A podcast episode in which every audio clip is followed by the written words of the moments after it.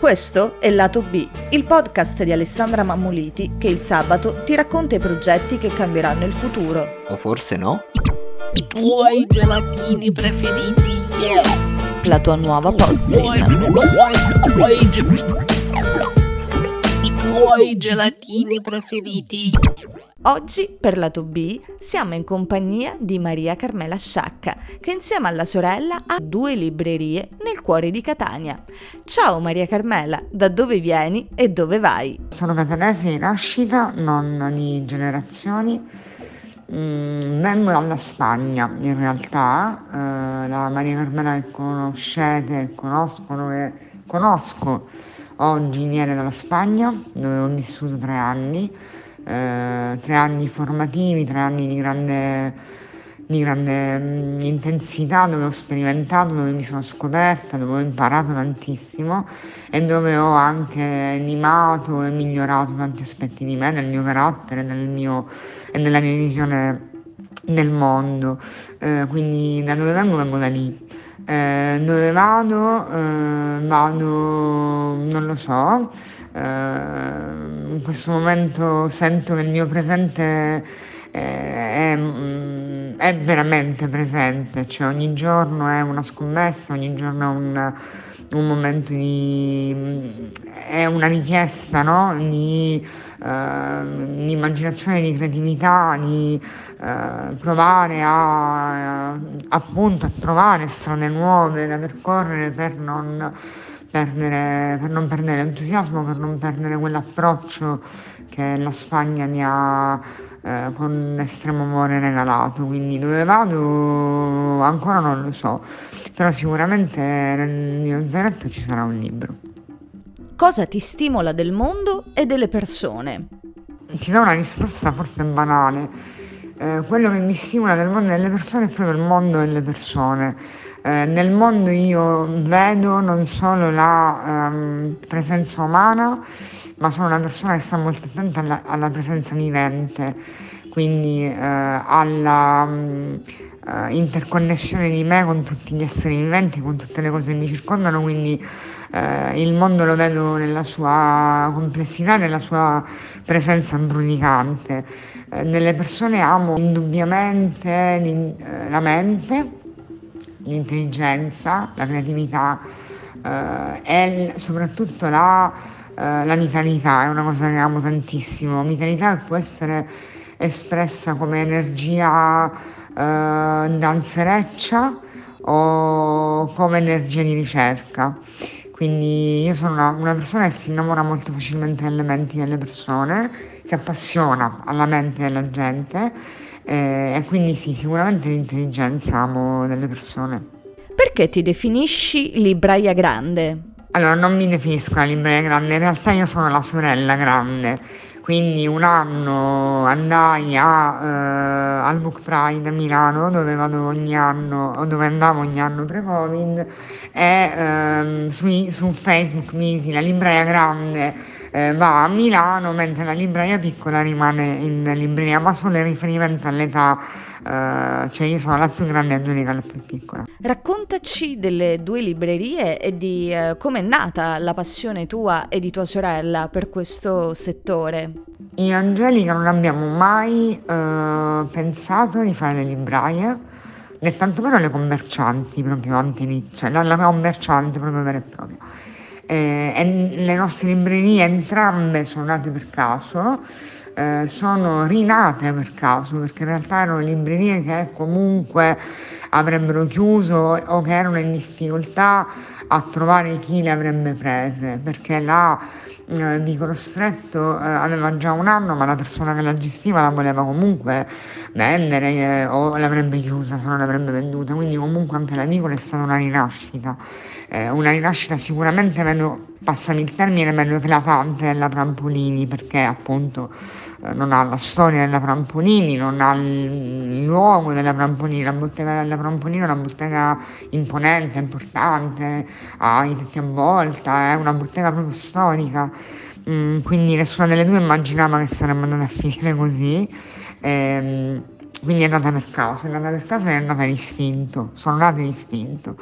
La Trampolini, devo dirti che è una cosa un po' più ragionata perché è un desiderio espresso proprio, era una cosa che noi volevamo da tempo, non la Trampolini come Trampolini dove, dove è ora, ma una bottega più grande dove poter fare un caffè, dove avere delle aree più, ehm, negli spazi più grandi dove ospitare più persone, più libri, più catalogo, più editori, più, più storie.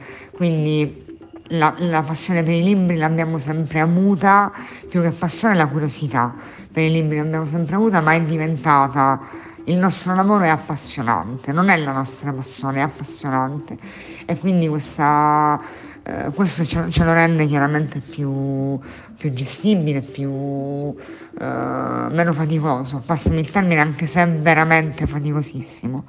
Però ripeto, non è, una, non è la nostra passione, ma è appassionante. Maria Carmela, cosa cerchi nelle storie che accogli nelle tue librerie?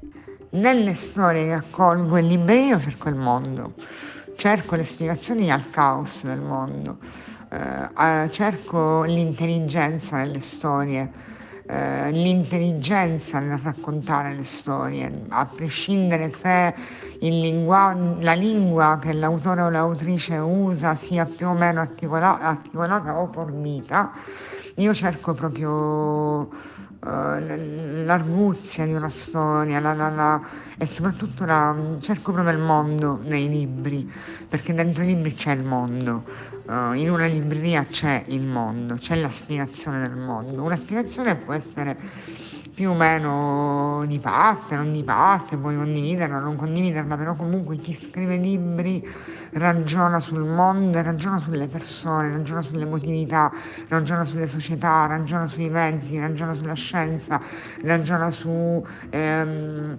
per esempio metti i libri eh, per bambini, no? il bullismo, cioè raggi- si ragiona su come risolvere un muco, un trauma, una ferita o addirittura invece saltare un momento di gioia, eh, come sono i libri della musica, di cucina, eh, quindi le, appunto le passioni, il nutrimento.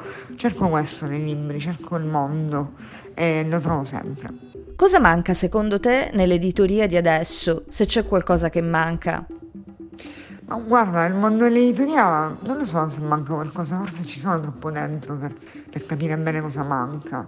Eh, sicuramente forse un po' indietro eh, rispetto a un meccanismo di mercato digitale, non parlo di Kindle, e Kobo e quant'altro, quanto di questa, relaz- di questa relazione tra la figura del libraio, i social, è un po' indietrino in questo senso però non, mm, davvero forse sono troppo dentro per eh, capire cosa manca, non lo so cosa manca al mondo dell'editoria, perché me riempie tanto, quindi probabilmente sono davvero di parte e non riesco a, a, a vederlo con chiarezza.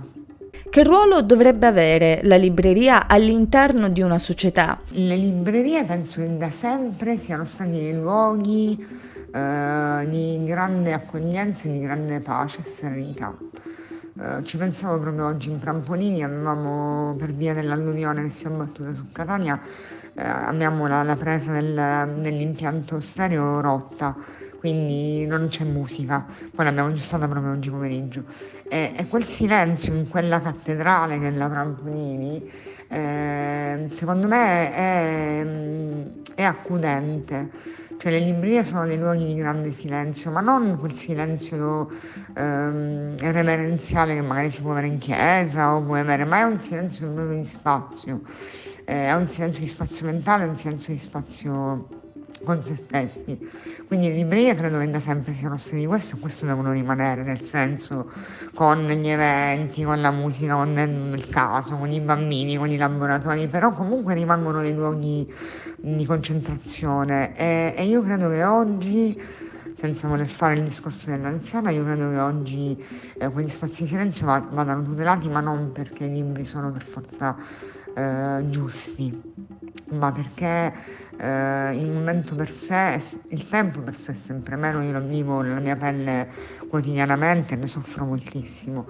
Quel tempo lì a volte non ti nego che lo invidio ai clienti, cioè io quando vedo i ragazzi e le ragazze o i lettori e le lettrici che entrano e, e lo, lo vedi che quella persona si sta prendendo il tempo per sé, tu ti fermi e dici mamma mia anche io vorrei essere lui o lei, cioè io vorrei essere al suo posto e infatti quando viaggio io lo faccio in libreria. E se le nostre realtà ci stanno riuscendo non lo so, lo dobbiamo chiedere a chi usufruisce dei, dei nostri spazi. Spero di sì. Hai mai pensato di scrivere un libro e eventualmente che libro sarebbe? No, non, uh, non, ho mai pensato di scrivere un libro, non voglio scrivere un libro. A me piace moltissimo scrivere, penso di scrivere bene, nel senso con un buon, con un buon italiano, a me è sempre piaciuto, la, mi, è sempre, mi sono sempre piaciute le lingue, quindi mi è sempre piaciuta la grammatica, insomma, penso di scrivere mediamente bene. Però scri- i libri sono un'altra cosa, raccontare storie eh, è un'arte che io credo di non avere, credo, poi non lo so, eh però sono consapevole del fatto che riesco a far immergere alcune scene, ho una buona capacità descrittiva, però non voglio scrivere un libro perché io faccio la libraia, non sono una scrittrice. E perché, ripeto, è un'arte, la narrazione è un'arte, il conto è un'arte, bisogna, saper, bisogna rendersi conto, bisogna avere rispetto nell'arte della narrazione. E io ce l'ho, penso di averlo e penso di non, non, non voler intraprendere questo, non sento questa pulsione. E quindi non, non lo so che libro sarebbe.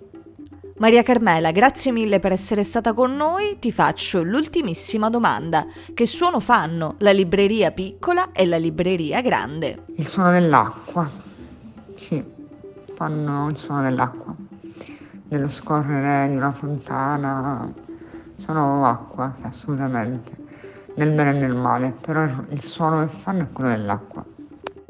Se questo podcast ti è piaciuto, allora mettici un mi piace e continua a seguire tutti i nostri podcast sul canale Instagram dei tuoi gelatini preferiti. Alla prossima!